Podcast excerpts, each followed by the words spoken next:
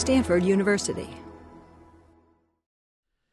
Ladies and gentlemen, welcome tonight uh, to the second event of the Iranian Studies Program lecture series for this winter quarter at Stanford University. My name is Amir, and tonight I have the pleasure of introducing our very special guest, Dr. Paul Rivlin. Dr. Rivlin is currently a senior research fellow at the Moshe Dayan Center for Middle Eastern and African Studies at uh, Tel Aviv University. He studied at Cambridge, London, and what we like to call at Stanford, the Stanford of the East. Uh, he has also taught courses on Middle Eastern econ- economies and international oil markets at Emory University, Tel Aviv, and the Ben Gurion University. He's the author of a number of wonderful books um, and papers on Middle Eastern economies, including The Dynamics of Economic Policy um, in Egypt, The Israel Economy, uh, Economic Policy and Performance in the Arab World, and many more.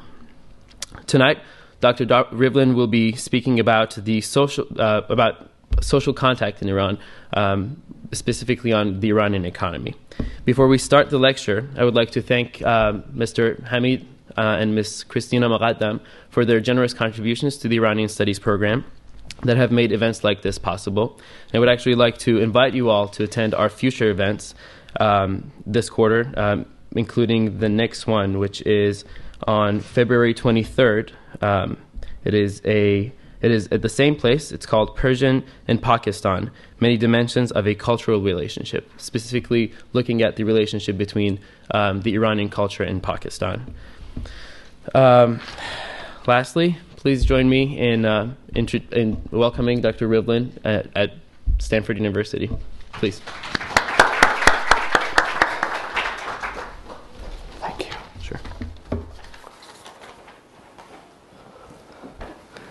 Good evening. Um, I'm delighted to be here in Stanford, and I'd like to thank Professor Milani for inviting me to speak. I'd also like to thank Pasang for making the arrangements that included answering and dealing with numerous emails. She dealt with them with great patience and courtesy. Um, I'd like to look at the economics underlying the power structure in Iran. I'll make a number of calculations and indicate the results here. These calculations are provisional and they need a lot of refining, but I believe they show some general trends. My aim is not only to throw light on economic developments in Iran, insofar as that is possible, but also to indicate how far, how far these trends are sustainable. Um, that is, I think, of particular interest to people in the United States. The title for this talk was chosen before the June 2009 elections when Iran looked more democratic or less undemocratic than it looks today. In her 2009 2006 book, Nikki Keddie stated that Iran was not a dictatorship, but either that has changed or, as I suspect, it was never true. It's clear since the election that Iran is ruled more by force than by social contract. But the idea of a social contract is a useful one in analyzing the power structure and how it's developed. In fact, the social contract built before the election has been the basis of the regime's survival since then. Perhaps the most important characteristic of the social contract is that the state authority is derived from the people. This is in contrast to the divine right of kings that was abandoned in England during the Glorious Revolution of the 17th century and in other countries much more recently. In Hobbes' famous phrase, the, life of in, the lives of individuals in the state of nature before the social contract were solitary, poor, nasty, brutish, and short. They exist in a state of nature where self interest and the absence of rights and contracts prevented society from flourishing. Life was anarchic, Without leadership or the concept of sovereignty, individuals in the state of nature were apolitical and asocial. The social contract developed when individuals came together and ceded some of their individual rights, if they had them, so that others would cede theirs. This resulted in the establishment of society, and by extension, the state, a sovereign entity which was designed to protect these rights and regulate social interactions. We can see the Iran of the period up to June 2009 as one governed on the basis of a social contract with elements of divine right preserved. There are elections, and even if they're fraudulent, this suggests the need to base the political order in part on the participation of the people. The office of the supreme leader, who is not elected by the people, has something in common with the divine right, more divine than regal. Under Iran's social contract, there was something for all the main power groups, and they would accede to the implicit contract as long as they did not feel threatened. The elections of June last year threatened the equilibrium.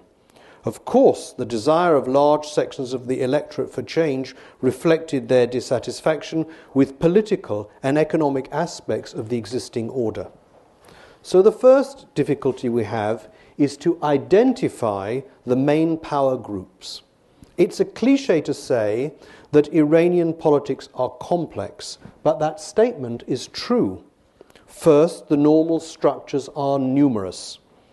There is a supreme leader a president, a parliament, expediency council, guardian council, assembly of experts, head of judiciary. In fact, for a non American, it's almost as complicated as trying to understand your government setup. Then there's the question of where power lies. I repeat what I just said there. Who decides what and when?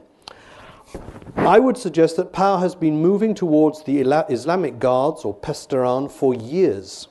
The events following the election amounted to the removal of a screen that prevented us, or some of us, from seeing where power lay. Of course, there are plenty of people in the West, including some Iranian emigres in the academic community in particular, who do not want to admit this.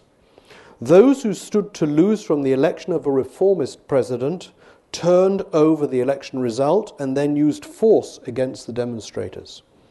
Despite or because of this, Ahmadinejad has support in the electorate. He had and he has. He and those around him draw their strength from groups that have benefited from the policies that they have followed. And I'd like to outline some of the policies and institutions that provide the basis of support for the regime at least until the June elections. This, I hope, will enable us better to understand what is now happening in Iran. There are four overlapping institutions that I would like to consider. The first is this one. The government in Iran, like in other states in the Middle East, and including the regime that preceded the Islamic Republic expanded the bureaucracy so as to provide jobs and ensure loyalty. Between 1977 and 2002, the size of the civil service quadrupled. The number of state employees rose from 1.7 million in 1976 to 3.5 million in 1986 and 4.5 million in 1996. The war against Iraq resulted in a rise in state employment, both military and civilian, and its end, the end of the war in 1988, saw a fall. But we still have a very, very large public sector. The second institution is the complex called the bonyads. These bodies generate employment, they avoid accountability. They allocate huge resources to those favored by the regime. The largest of these is the Foundation of the Oppressed and War Veterans, with more than 200,000 employees and 350 subsidiary companies. It had an estimated value of more than $3 billion, at least 10% of the gross national budget.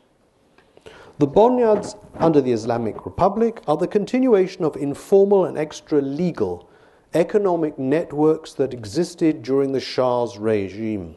The Pahlavi Foundation under the Shah, for example, was the direct predecessor of such Islamic bonyads um, as the Mustazafan Foundation after the Shah's overthrow, the Pahlavi Foundation's assets were taken over by the newly created Mostazafan Foundation. Two important bonyads which were not controlled by the Islamic guards but are influenced by it are the ones that I've just referred to and the Foundation of Martyrs and Veteran Affairs. The Mostazafan is the largest foundation in Iran and well integrated into the economy. It operates as a non governmental organization, although it is directly supervised by the Supreme Leader, who appoints its director. The current director is the former head of the Ministry of Defense and Armed, former, Armed Forces Logistics and a former officer in the Guard. According to one of the former foundation's directors, it allocates 50% of its profits to providing aid to the needy in the form of low interest loans or monthly pensions and uh, invests the rest in its various subsidiaries. It owns and operates, as I've said, 350 subsidiaries, affiliated companies in numerous industries, including agriculture, industry, transportation, and tourism. And its largest subsidiary is the Agriculture and Food Industries Organization, that itself owns another 115 companies. It has contract work, man, uh, construction, engineering, uh, and most famously um, is responsible for the construction of Terminal 1 at the Imam Khomeini International Airport. It has a long history of soliciting contract work abroad and currently maintains economic connections with countries throughout the Middle East, Russia, other parts of the former Soviet Union, and so on. now, there's a lot of literature about the Bonyads, and so I'm going to um, leave it at that. But the problem that we have is to analyze, to understand how uh, they add up. In other words, we know about a contract here, and we know about a deal here, and we know about a subsidiary here. What we do not know, by the very of nature of things, is what is the totality of this group of organizations, how much of the economy they control, how much of the economy they're involved with. And this is very important because this large sector of the economy is operated without accountability. So, there is a, a very important area for further research um, and not an easy one uh, to, uh, to quantify, but that is actually what needs to be done. The third institution uh, is, of course, the Islamic Guard, the Pasdaran, and the Basij. And these are organizations that really have their origins in providing an alternative to the army. The Islamic regime understood from the Shah and his experience in office and as he lost power that relying on the army was unwise. And so the regime created numerous other military and paramilitary organizations. And this is very common in the Middle East, but not to the same extent by any means. The Guards have now become a dominant group in Iran and have staged what might be called a coup d'etat. In fact, the takeover has been going on gradually over time. One of the main questions to be answered is how this group came to play such a dominant role in Iranian society, polity, and economy. It's ironic that President Rafsanjani played a crucial, and now we can say an ironic role in the development of the Guards. In the late 1980s, his main economic aim was to reform the economy and restart economic growth after the disasters of that decade. This is the decade of war and revolution. He recognized that the Guards were a major force in Iran, and because of their scale and role as quasi military bodies, he wanted them to play a more useful economic role. And he wanted to provide them with incentives. And in the words of Ali Ansari, he mercantilized them. But to use a phrase of another famous economist, Kornai, he used what is called a soft budgetary constraint.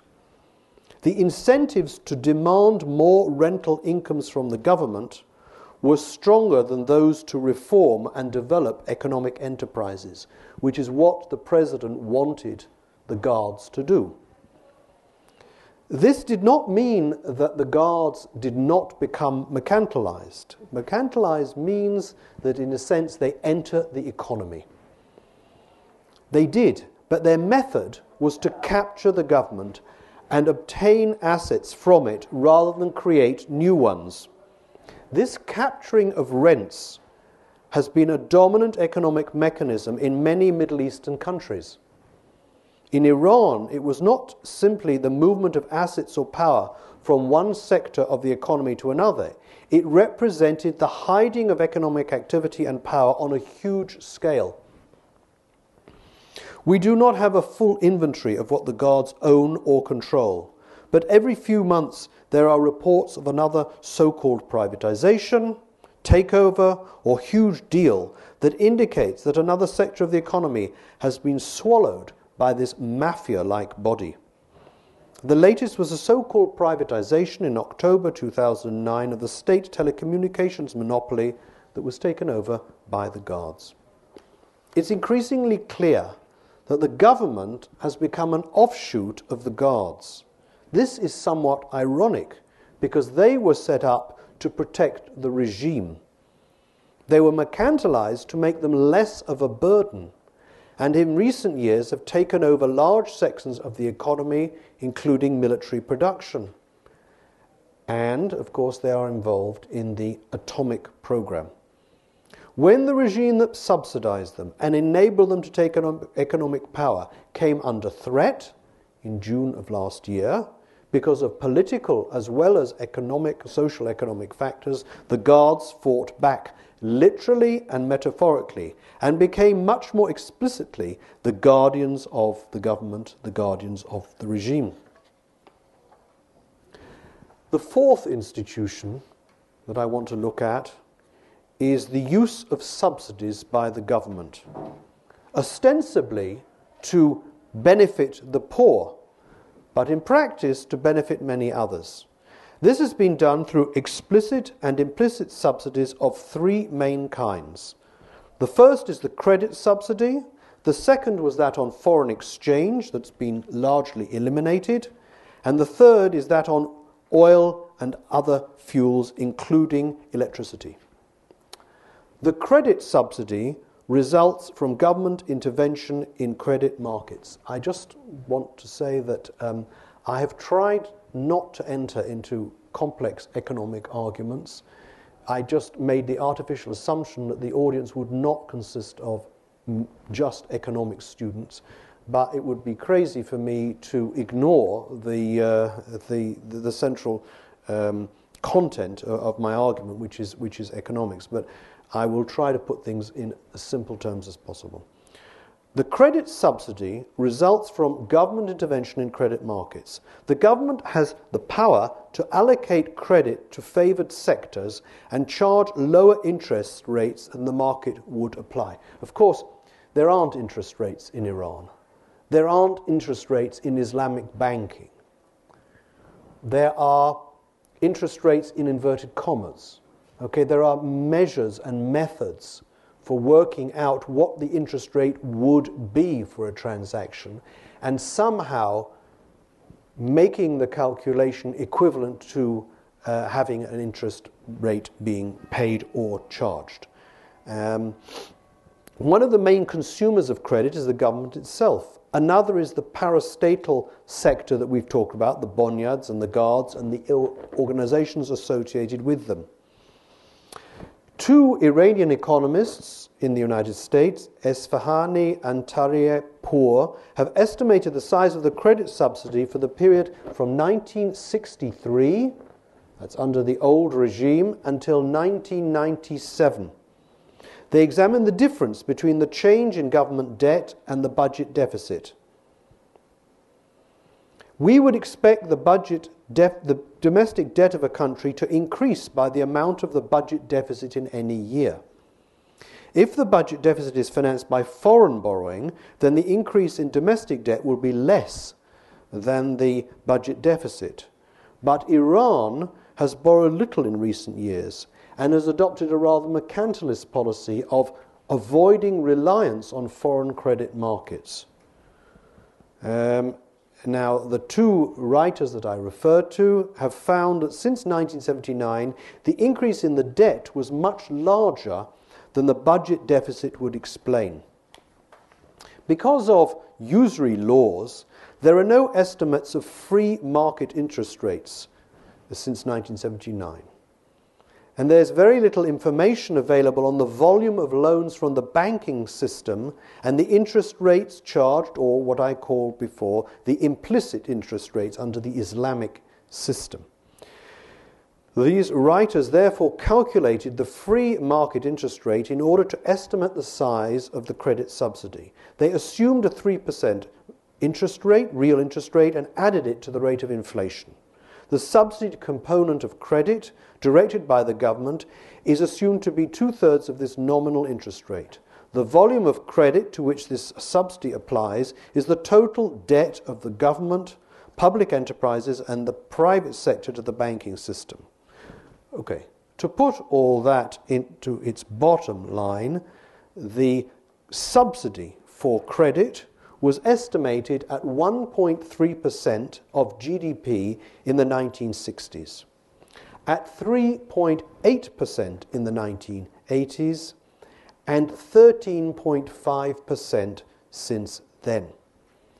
The total subsidy in 1997, the total subsidy in the credit market, in the foreign exchange and oil market equaled 30% of GDP.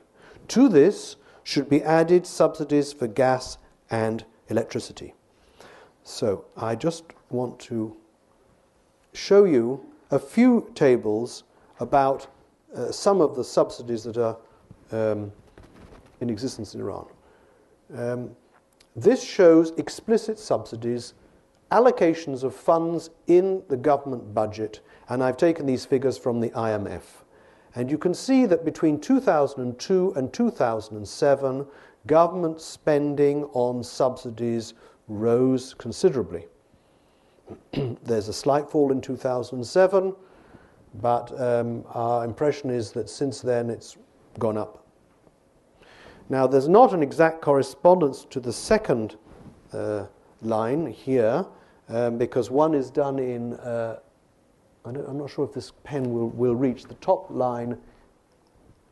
This doesn't help, but the top line is 2002 3, and the, the middle line is 2002 3, that's the Iranian year. And these are subsidies paid through the Consumer and Producer Protection Organization.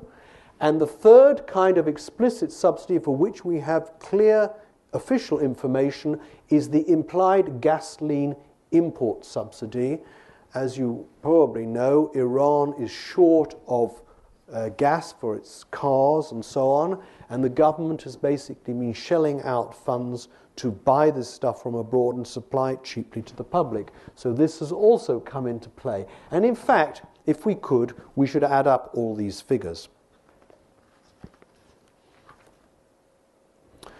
But those figures are dwarfed by the hidden subsidies.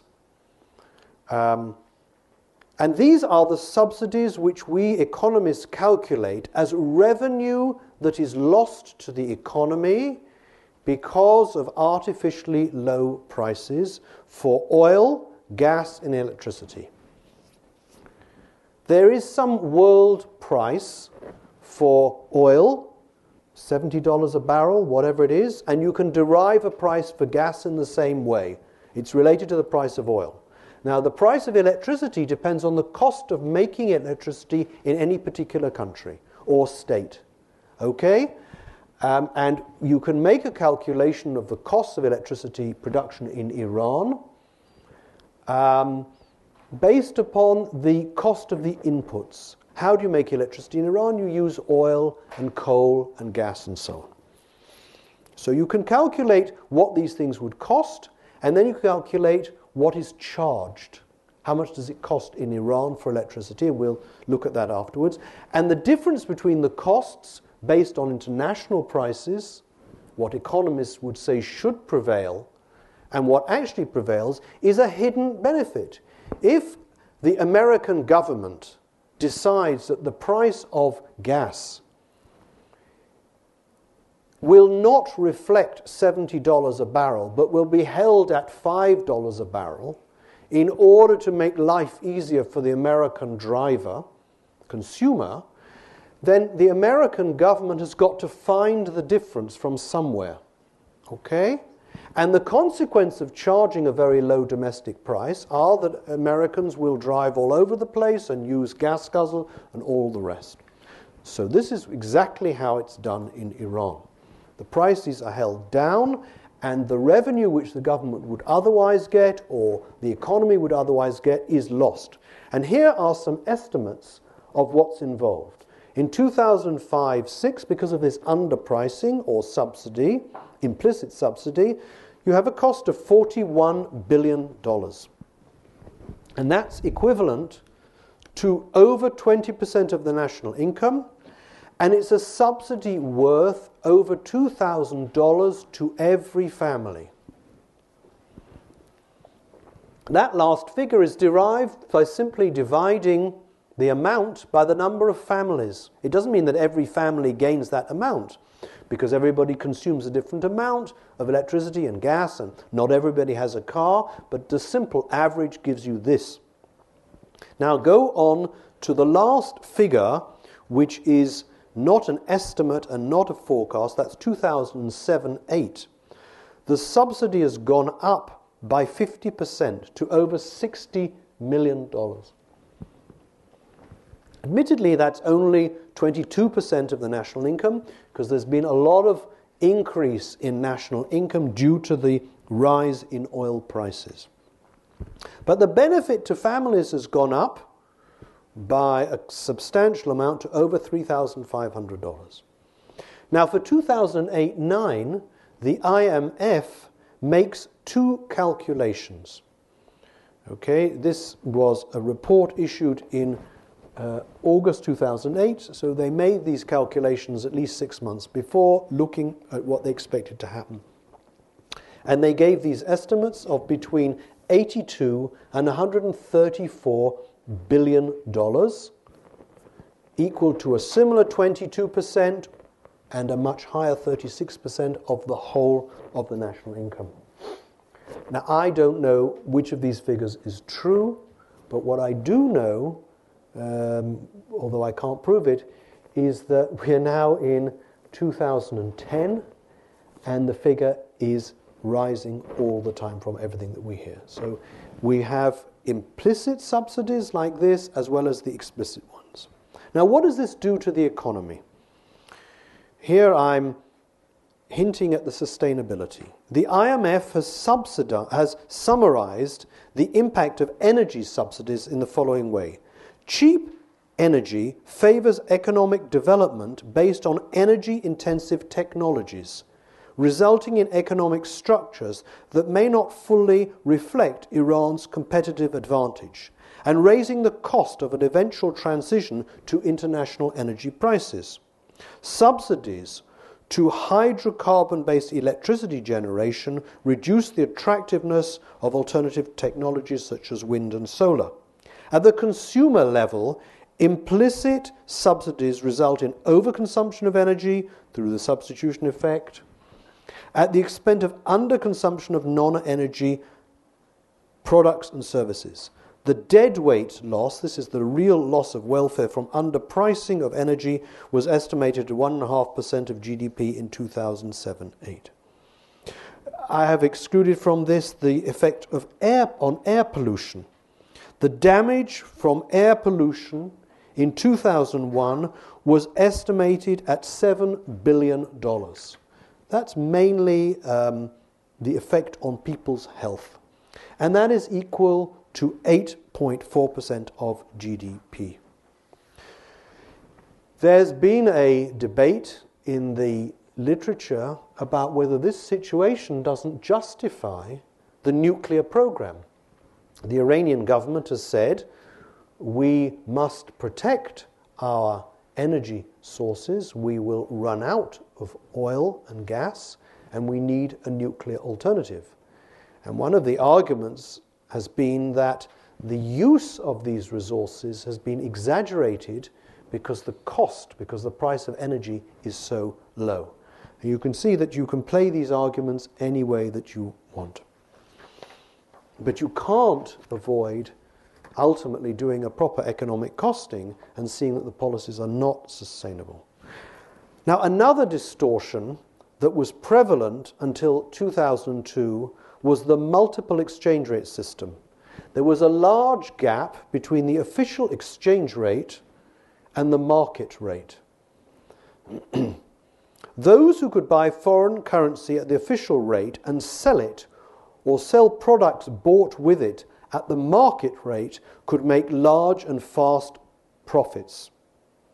It's been estimated that the total foreign exchange subsidy rose from 2.2% of GDP in 1976 to 30% a decade later and peaked at 32% in 1990, having since then declined and then ended as the exchange rate system was unified.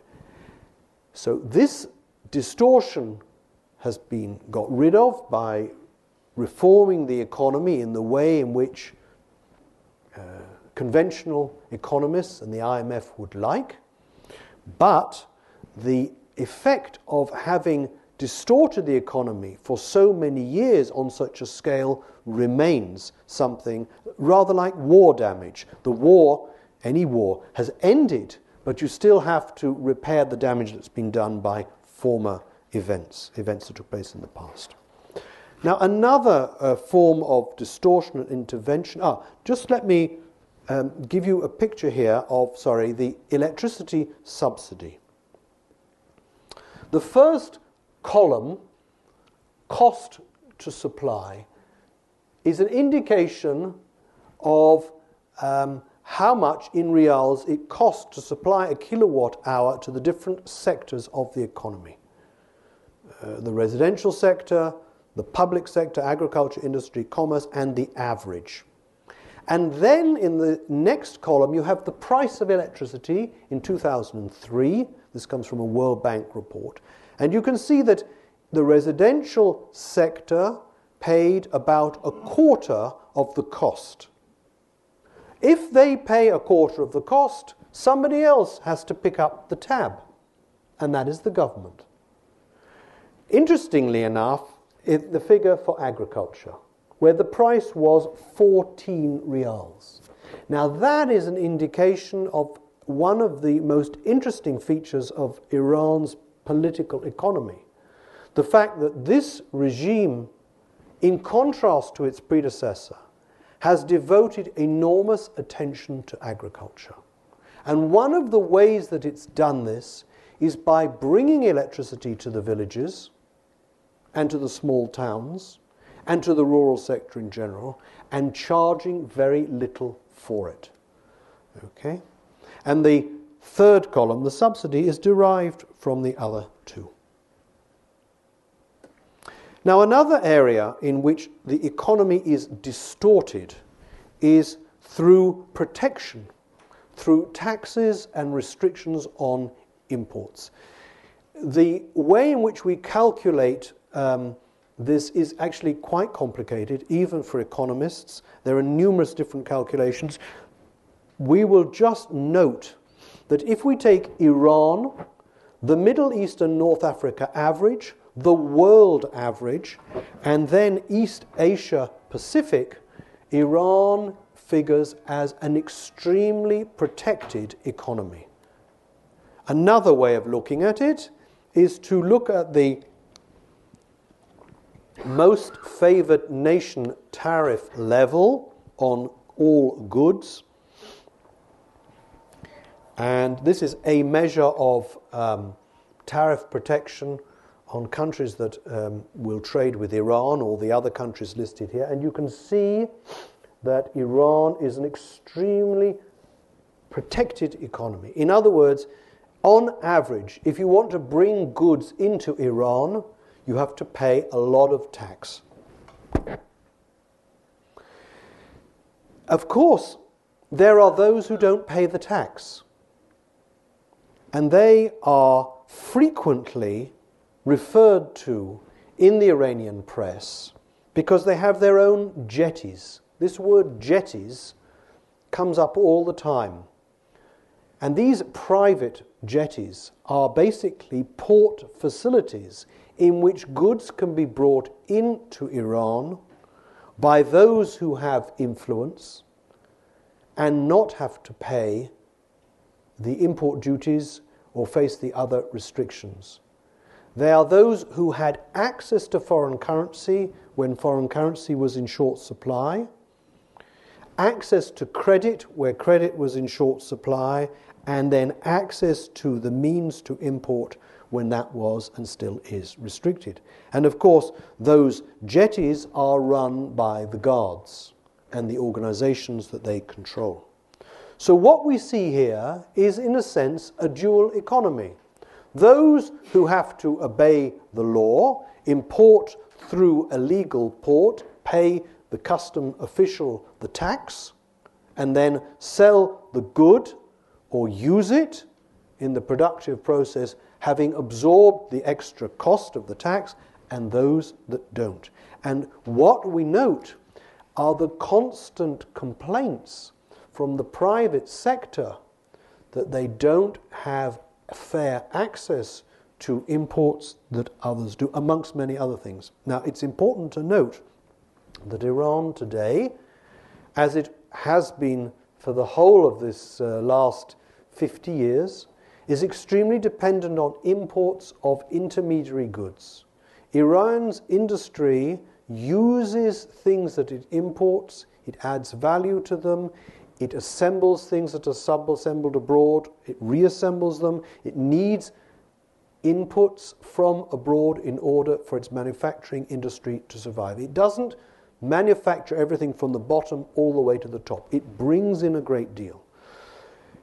Power and wealth is determined by who has access to these valuable assets, import licenses, and so on.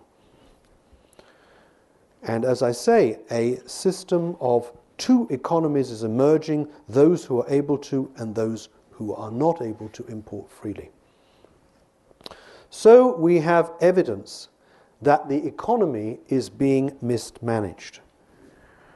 We see that inflation in Iran is much higher than in other countries in the Middle East, and if we try to narrow that down to oil exporters with large economies, with large populations, I should say, then we see here that Iranian inflation is far higher than that of any of the other economies that we might want to compare it with.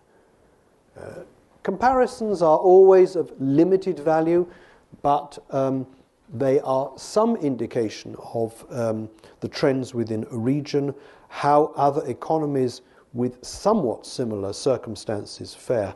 And Iran seems to have a lot more inflation. There is also evidence that the inflation rate that I just showed and that showed CPI here or CP1 here uh, may actually be much lower, the official rate of inflation much lower than other monetary aggregates would suggest. M1 and M2 are indicators of the money supply, narrowly and broadly defined, and these have risen much more quickly than the official rate of inflation. Um, at least until 2007 8, and again in uh, 2009 10. And these, together with other bits of evidence we have, suggest that inflation is probably higher, almost certainly higher, than the official figures indicate.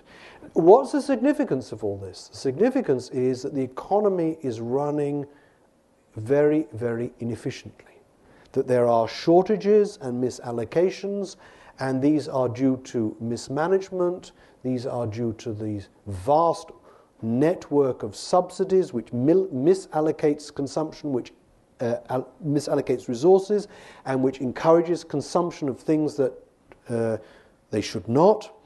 And um, they um, suggest uh, what we know from more informal evidence from reading the newspapers that, that, that there is something uh, very seriously wrong there. So, I haven't mentioned really uh, the, the thing that which Iran is famous for, and that is oil. And I, when I um, decided um, what I was going to talk about, I thought for once I would avoid talking about oil because I talk about oil a great deal. But there's no getting out of it. Um, one has to talk about oil in the Iranian context. And these figures show the total oil revenues uh, that Iran has earned from its exports in the periods 1995 1999, in the period 2000 2004, and in the period 2005 2009. Uh, we're still not sure what 2009 is, but that's probably an estimate. And you can see that the amount of oil wealth has increased enormously. Now there's inflation even in dollars. I notice from visits here that prices even in the United States do go up. So the dollar is worth less in dollar terms, and certainly on international markets it's worth less because of the exchange rate. But that doesn't wipe out the fact that Iran has received enormous benefit from increased oil prices. However, this diagram, which is produced by the American Department of Energy, shows that the, what has happened is a monetary phenomenon. What has happened in Iran is the, because of prices rather than production. It's monetary rather than real, as economists would call it. As you can see, the production line, which is the blue line, the top one, collapsed uh, during the revolution and was severely hit by the war between Iraq and Iran. And when that war ended in 1998, there began a slow turnaround, a slow increase, which has lasted with uh, interruptions until today. But Iran still produces significantly less oil than it did under the Shah, all these years later. And its exports have fallen even more because consumption has risen whilst production has been constrained. Production has been constrained by largely American sanctions, which have prevented Iran getting access to the technology that it needs to repair and maintain its oil fields, and also to develop its refining industry and so on. Oil fields, to my surprise, when I started studying this, are not just um, fields in which you drill oil. They require investment all the time if, when you pull the oil out and the associated gas out, the whole geological structure is not to collapse under the ground, something which you may or may not notice on the ground as a tourist reading the National Geographical, for example, but if you are an oil engineer or geologist, you will know the damage being done. So, oil fields require huge investments just to maintain an existing level of production, not to uh, go further and increase production. That has been missing in Iran.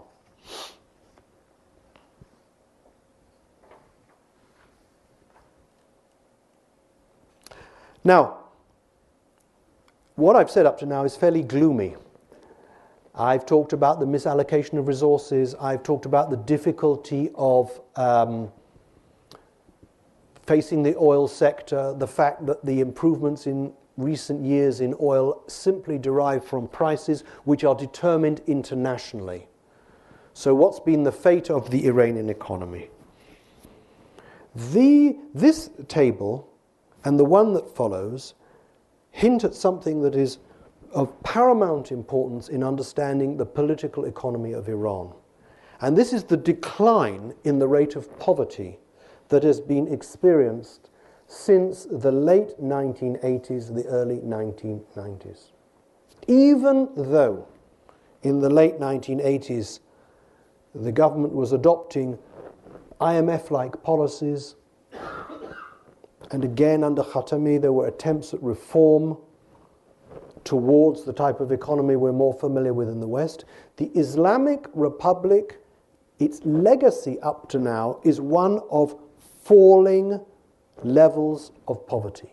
And that is extremely important in order to understand the social contract and the political economy, which I referred to at the beginning of my lecture. So these are poverty rates. There's a lot of controversy about this. I'm not 100% sure that these figures are accurate, but if these figures are right, then they do match some of the reality that we see. And that is that there is some support for this regime, despite what um, many people in the United States and in other countries would like to happen. Um, maybe uh, the regime has a considerable backing in Iran. This figure is a little bit more complicated to understand because the trend is not so clear, but what it shows is that there's been a reduction in the level of inequality in the distribution of expenditure at the household level in urban, rural, and all Iran. Now, what households spend is a function simply of their income and their savings. But their savings are based upon their earnings. So we can interpret household expenditure as a measure of income, an indirect measure of the outcome of income. And if we say that household expenditures have become less unequal, then we see another source of um, the social contract. The regime spends all this money on subsidies, which we Western economists condemn as being very inefficient and wasteful, and we saw the results. But this is the social side of it. This is why they do it. Because it is reduced poverty and it is reduced inequality. Which sounds uh, to say that uh, inequality has been reduced when you see what's going on on the streets of Tehran is, is strange because there are very clearly very big gaps between North Tehran and South Tehran. And those gaps have always existed. And that's the point. Those gaps have always existed. But when we look at the statistical measures, if they're accurate, there is evidence that they have declined. Not that they've been abolished, but that they have declined.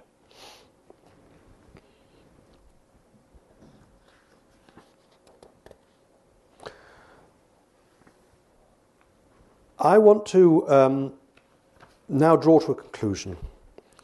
Uh, in 2003, the World Bank stated that Iran had a high level of unemployment at 16%.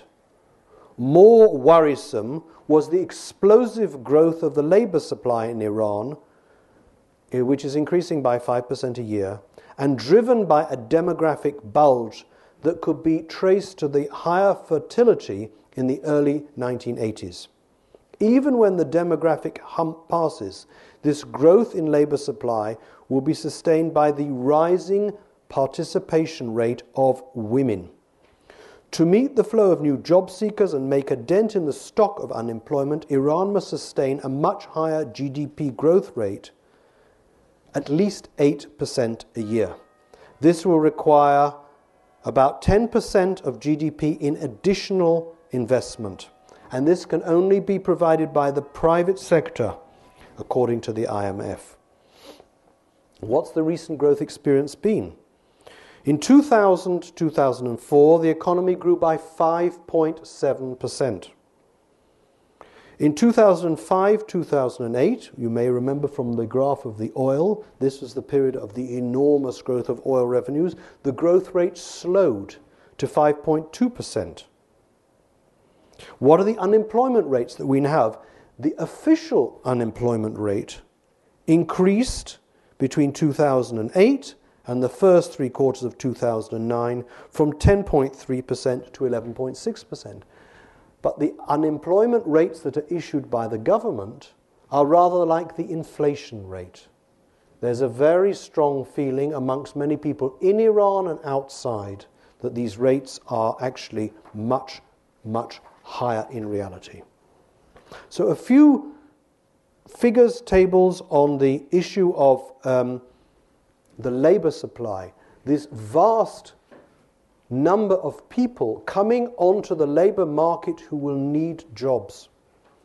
This table, which is a complicated one to interpret, shows the numbers coming above the line, above the zero, the numbers coming in millions onto the labor market, and how they're increasing in recent years.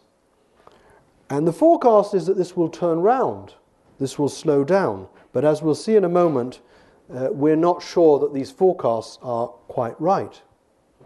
Another table shows the growth of employment in millions, the yellow bars, which has grown because of the growth of bureaucracy, because of the growth of the economy, and there apparently was a decline in unemployment. But that's the, that's the blue bar is the unemployment in percentage terms. But there are question marks about the real level of uh, unemployment, and this, of course, is an official rate. What about the structure of the population, this large young population? Here I've tried to compare West Asia, which is a large number of countries on the Mediter- from the Mediterranean coast inland as far as Iran, with Iran, and then there's the United States and Western Europe. And we can see that in Iran, 44.5% of the population estimated for this year is aged 0 to 24 years. Now, that is better, better in inverted commas, than the West Asia total, which is over 50%. Better should be, in inverted commas, at least once. What's the figure in the United States? 34%. Not bad. And what's the figure in Western Europe? 31%. Now, these figures show that the Iranian population is young. Not as young as West Asia, but younger than the United States and uh, much younger than in Western Europe. Youth is usually considered a good thing, even by economists who are uh, representatives of what's called the dismal science. Um, but a number of social scientists have drawn attention to the dangers of having very large young populations, such as that in Iran and in other parts of the Middle East. The most famous of these is uh, Jack Goldstone, who's written extensively on the correlation between age structure and revolution, going right back to the uh, English Civil War and revolution of the 17th century. Uh, and I, I, don't want to say that Iran is in trouble or will be in trouble because the population is young, but having a young population poses tremendous challenges to any society. So let me conclude and go back to the social contract. If there was a social contract, then it has buckled to the point of breaking apart under the weight of its own contradictions, if you allow me to use a rather Marxist phrase. I don't know what will follow, but I can say this. If this regime or its successor does not change economic policy quite drastically, then Iran will continue to suffer extreme economic instability for many years to come. However, as I have suggested, the current regime in Iran has redistributed resources to the poor, especially the rural poor, and this provides them with an important source of support at the political level. Making radical changes will be politically dangerous. Avoiding them will be economically disastrous. Thank you very much.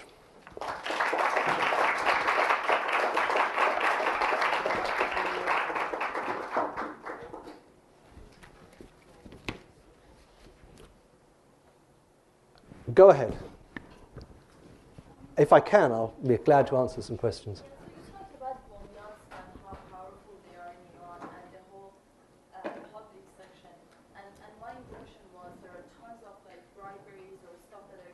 because they want to keep resources for themselves. And at the same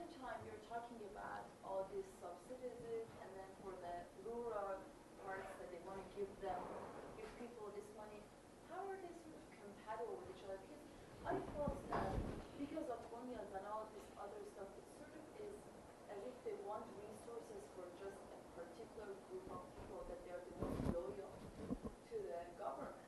And at the same time, you see the distribution. Um, can you explain that? I don't want to be facetious, but I can't explain it because I think there's a contradiction. You, you put it right. There are favored groups who have been the backbone of the regime in the guards and the bonyads and so on. There's a big overlap between these two worlds. And um, they were favored and they are favored. They were favored because they were protecting the regime. They're now favored because they are the regime, in a sense. Uh, uh, but all that requires a wider level of support amongst, the, amongst elements of the public, including the poor, for whom, in some sense, the, exam, the Islamic Revolution came into existence. That was Khomeini's uh, part of his platform was to, to help the poor, to put it in Western terms. And there's a contradiction here. And the contradiction um, is manifesting itself in economic breakdown. I mean, uh, just um, prior to this class, a couple of us were talking about the fact that the banks are in deep trouble. And this is uh, perhaps because the government has overloaded them with too many tasks to lend money at favorable terms to favored groups, and at the same time to finance the government's overspending. And uh, it probably can't be all done. But the problem for me is, as an economist or a macroeconomist, I don't have, by definition, I don't have a clear picture. I have all these stories coming in, and I hear what you say. Uh, I read what you say about bribes and corruption and jetties and all this. Um, but I don't have a, a macroeconomic picture of the whole thing with, with all the numbers. And I don't think we're going to get one. I was just wondering if I understood correctly, you showed the decline in millions of barrels of oil that are, that are produced since back from the seventies to today. It's such an incredible form of income, why isn't it, and I know that you said that there's an incredible amount of expense to maintain these oil fields. Yeah. Why wouldn't they direct the resources to doing that because it's a great source of income? Yeah. I don't think the problem is so much that they haven't directed resources there. The problem is that they have not had access to the best equipment that is available on the world market for maintaining oil fields, gas fields, and refineries, largely because of the United States and other, let's call it, restrictions on trading with Iran. If they could get this equipment, they would buy it. To the extent that they can get it from other sources, they do, and they invest it. And so they are able to produce a fair amount of oil, but it's not optimal. Uh, and the other thing that is rampant there is mismanagement. Um, vast bureaucracy, the relationship between government departments and the oil company. Oil companies in the Middle East are usually very powerful things, which governments want to control or they don't want to control. Is it, is it um, you know, the, uh, the goose that, gold, that lays the golden egg which you must look after? And how do you look after it? By politicizing it or not politicizing it? And you have a whole range of issues there to do with mismanagement. So you can blame it on mismanagement and you can blame it on sanctions. Uh, in recent years, it's not really been uh, a shortage of funds. Uh, Given the, uh, those constraints on production you mentioned, I was wondering how sensitive you feel um, Iran's or the regime's system of patronage is to like a shift in oil prices? Say five, ten dollars, does this whole thing blow up, or is it? Yeah. I think in 2008, the, uh, the IMF, IMF issued a report or two reports which said that if the oil price falls below $75 a barrel, Iran is in difficulty. Okay? At the levels of spending that were then prevailing. Well, where are we?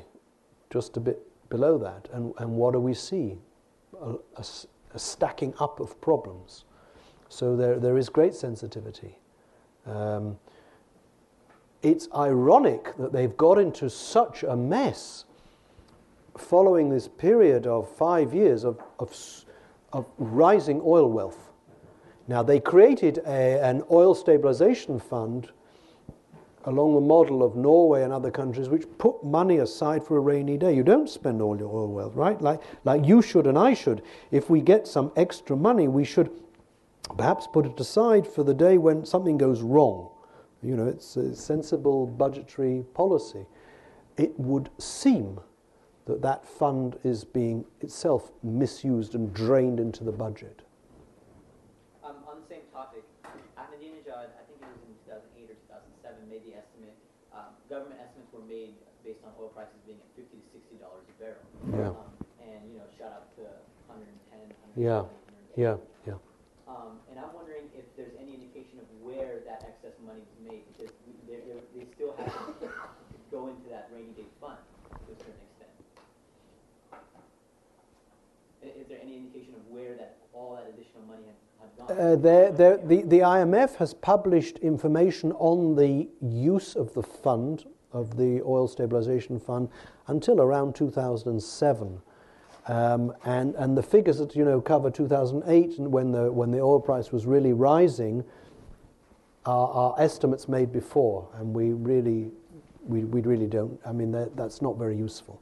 So the answer to that is, I don't know. Maybe, maybe somebody else does, but I haven't seen the figures, and I, I look for them. Please. Uh, the, the, the currency, the real currency is not completely open. The government still controls it.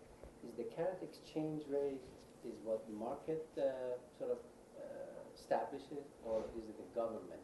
And it seems like over the last five, ten years, the rate of inflation in Iran has been pretty high, but the rate of exchange between, say, dollar and rial did not change according to the inflation. Yeah, How yeah. is that maintained, and what, and what's and what's the impact on the econ- uh, internal economy? Yeah. Well, there, there, there, are, lo- there are a lot of things that, that c- can go wrong that need to be said about that. If, if, the, if the inflation rate is high and the exchange rate doesn't adjust, then the economy loses competitiveness and it becomes harder to sell Iranian goods abroad. However, uh, most of what Iran sells abroad is oil, priced in dollars. So that isn't really affected by the exchange rate. It's really the supply and demand of prices are, well, the demand, uh, the international supply, and the price is determined abroad.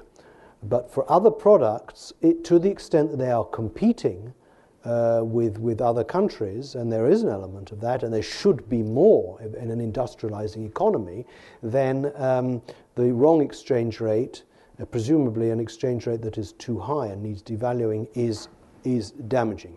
Now, why do you get this? Why is it possible? Because, formally speaking, the balance of payments is in surplus on current account because of the oil revenues. Okay, if a country has a lot of money coming in and it's spending less abroad, then it's accumulating wealth. Its, its, its, its exchange rate is, is um, seemingly strong. It doesn't need devaluing because the, the, the thing that you're trying to correct with the devaluation, which would normally be the balance of payments, is already strong. And that's another phenomenon which you get, which is sometimes problematic for economics textbooks, that um, uh, you know, the balance of payments can be strong, but the exchange rate ne- isn't necessarily what economists would call optimal or equilibrium level. I think that the, I- I'm not quite sure how to define the exchange rate regime then. They brought all these rates of exchange together and unified the system to m- reduce the vast distortions in 2002. It was a, a process that took some years, and they did what we economists would call a very good job of that and have established a much more rational system in which there is seemingly one exchange rate. But the question you rightly ask is how is that rate actually determined? And if it's not determined properly, then other rates will arise. Well, in a sense, it's it gets very complicated because what I'm hinting at before is that a whole parallel economy has arisen. Okay? With or without that exchange, there's a whole another economy that operates outside the law that is part of the state. Okay? And how important the exchange rate in that it's not so important. The, the main thing is to have the allocation of funds and to be able to bring the goods in. You don't pay the tax, so it's 25% cheaper, let's say. So if the exchange rate is 10% out, it doesn't matter. And that's really what will determine quantities in the marketplace. Uh, that's an imperfect answer, I, I realize. Please. What would be the effect of the devaluation of the rial that they're talking about? Well, if you devalue the rial, then the price of all things that are imported into Iran would go up, which they obviously don't want because they've got problems of inflation already. But they don't, it would also make Iranian exports cheaper abroad. But they don't need to do that because it's easy to sell Iranian oil at the moment. And if it becomes difficult to sell Iranian oil, it's not because of the prices being wrong. The price is determined internationally. The problem would be that the world community is not buying Iranian oil. So there isn't, in a sense, any need for devaluation. But then, as you suggest, you know, all the prices are wrong. I know in your first graph, you or slide, you showed the rise in the bureaucracy. Yeah. And then you mentioned, I believe it was 8.7% uh, economic growth that they would have to um, sustain in order to give jobs to the people coming into the labor force. Um, now, the bureaucracy is, is separate from the state-owned enterprises, correct? Are you thinking? It depends, it depends how you define it. It, it depends how you define it. Okay. But, what but I guess what you're saying is the private sector will have to grow in order to take in the labor force. That is what the IMF and the World Bank say. Yes. But Iran could also just start its uh, other state-owned enterprises as well to make up the, the shortfall. Yeah, well, yeah. What you're saying is you could have a, a growing economy and new industries and so on developed by the public sector. Yeah? Yeah, and expand it. Yeah, you could. Yeah. The IMF wouldn't like it, but I agree it could be done. It could be done if the managerial talents and the organizational administrative apparatus would permit it. And that is where I, I think Iran is not short of talent, it's not short of people who can do things. But there is an unbelievable bureau- political, bureaucratic apparatus that weighs everything down. That, in a sense, without being too explicit, because they're diplomatic, the IMF is saying, leave it to the private sector.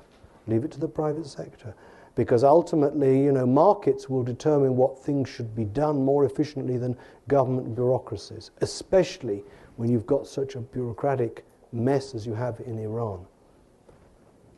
Um, Is there an estimate of the impact of the three sanctions on the Iranian economy, and as well as the projected sanctions that may or may not be imposed in the future? And second question, uh, do you have an estimate of the cost of the um, uh, nuclear and missile program on the Iranian economy? Yeah. Okay, to answer the second one quickly, there is an estimate that has been produced by the American government.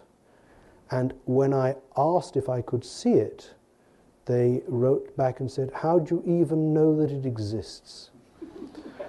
so I kind of felt my computer a little bit burning there, you know. I thought I'd better leave that one. It does exist, yes. I don't know how good it is, it's a little old, but it exists. But it, it, not in the public sphere, no. Um, but I think that there are a number of people outside the government in the United States who are looking at that. And we're talking about very big amounts of money. Now, to, to the question of sanctions, there are some estimates about the impact of what sanctions there have been, and there are some estimates of what the impact of more intense, wider, deeper sanctions could be. Um, and then, of course, there's an enormous literature about why one should not apply sanctions. There seems to me that is where the, the literature is going, that how crazy it is to apply sanctions, and, uh, and some um, serious economists who are not over political on this also say it doesn't work, it doesn't work, it doesn't work. Okay, I, uh, I don't want to get into what I think about that in, in, in public. I'd be happy to talk outside this room on that, but I don't want to advocate anything. Unfortunately, we uh, have to give the building, uh, the, room up to uh. Okay.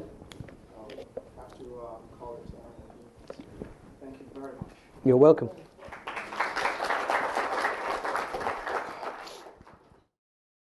For more, please visit us at stanford.edu.